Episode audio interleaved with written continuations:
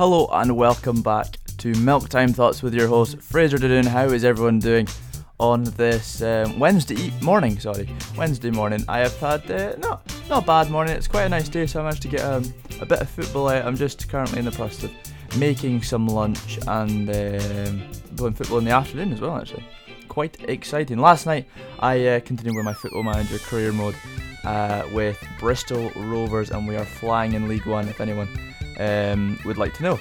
So our first thought is something that I have thought about quite a lot. It, um, it first arose when I'm not sure if any of you know are familiar with the the phrase "getting on like a house on fire." This is just a little um, side note, but I was I was so sure of myself that it meant getting on like a house on fire. It means that you don't get on well because you don't want your house to be on fire. See that that one really puzzled me because why would houses and fires don't get on well together? Like one destroys one. Like the fire destroys the house.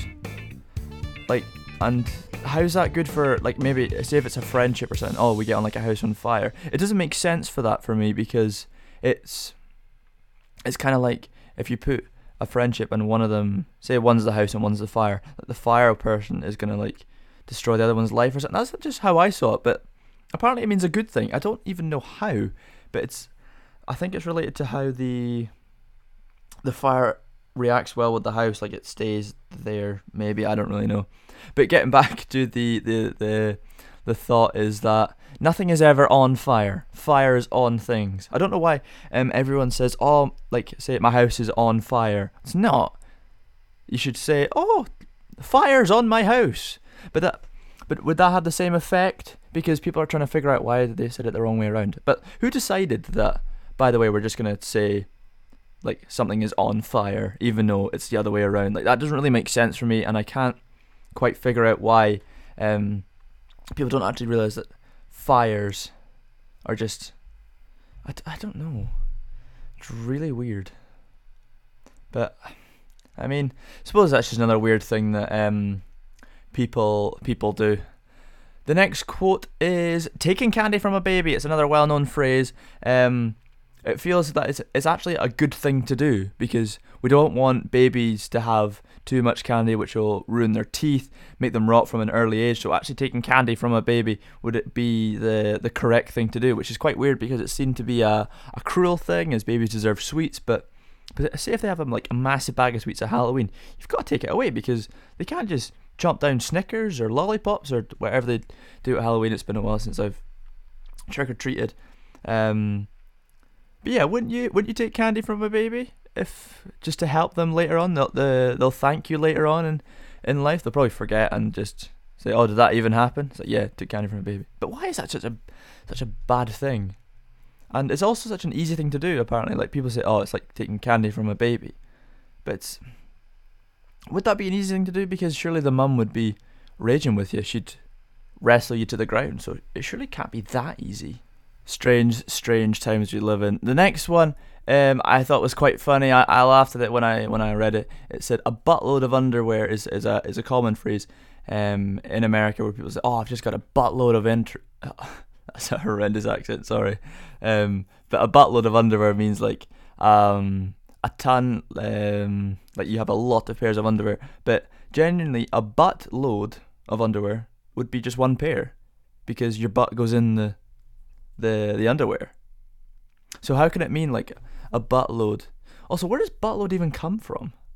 Like, how would why would that mean a lot? Surely it just oh, there's got to be like a committee somewhere that creates stupid things that say, by the way, this is gonna happen.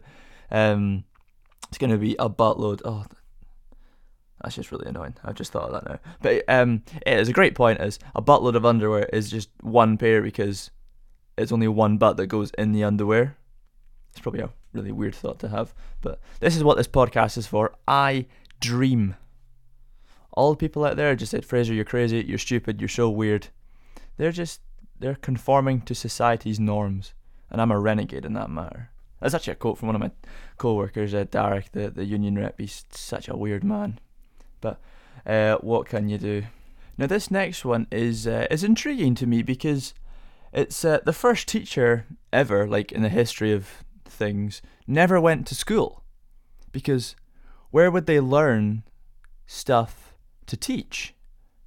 Like, w- would it be maybe just all the life lessons they've they've learned, and also we would be called a teacher because they would they wouldn't know that the word teach was a thing. So do you reckon who who was the first ever teacher? Um, but yeah, they, they never went to school. So what qualifies them to be a teacher nowadays? You've got to get a, a degree or at least um, a vast experience. But the the first teacher ever would have never even got any of that. Like people would have just believed everything that they said. They just thought, oh yeah, this guy, I'm I'm gonna listen to him. He's teaching us things. So do you reckon that's it? Like the first ever teacher was just people talking about their life experiences to, to younger folk and what not to do. That'd probably be really good around around now because kids nowadays are just so stupid. Not sure if that's um, a thought I share with anyone else, but I find kids nowadays just really stupid and weird and uh, don't know. But yeah, that that is a that's a great thought about where the first like what qualifies the first teacher to be the first teacher. Might be just like maybe it was a Clint Eastwood type where he's just talking about all his experiences, like cowboys, John Wayne or something. Oh, that'd be good. So that is it for this uh, episode six. Would you believe of Milktime Thoughts? Hope you guys are in, enjoying it. If you do have any suggestions for me or would like to come on and uh, talk about your thoughts, I'm more than happy to to share the mic with anybody.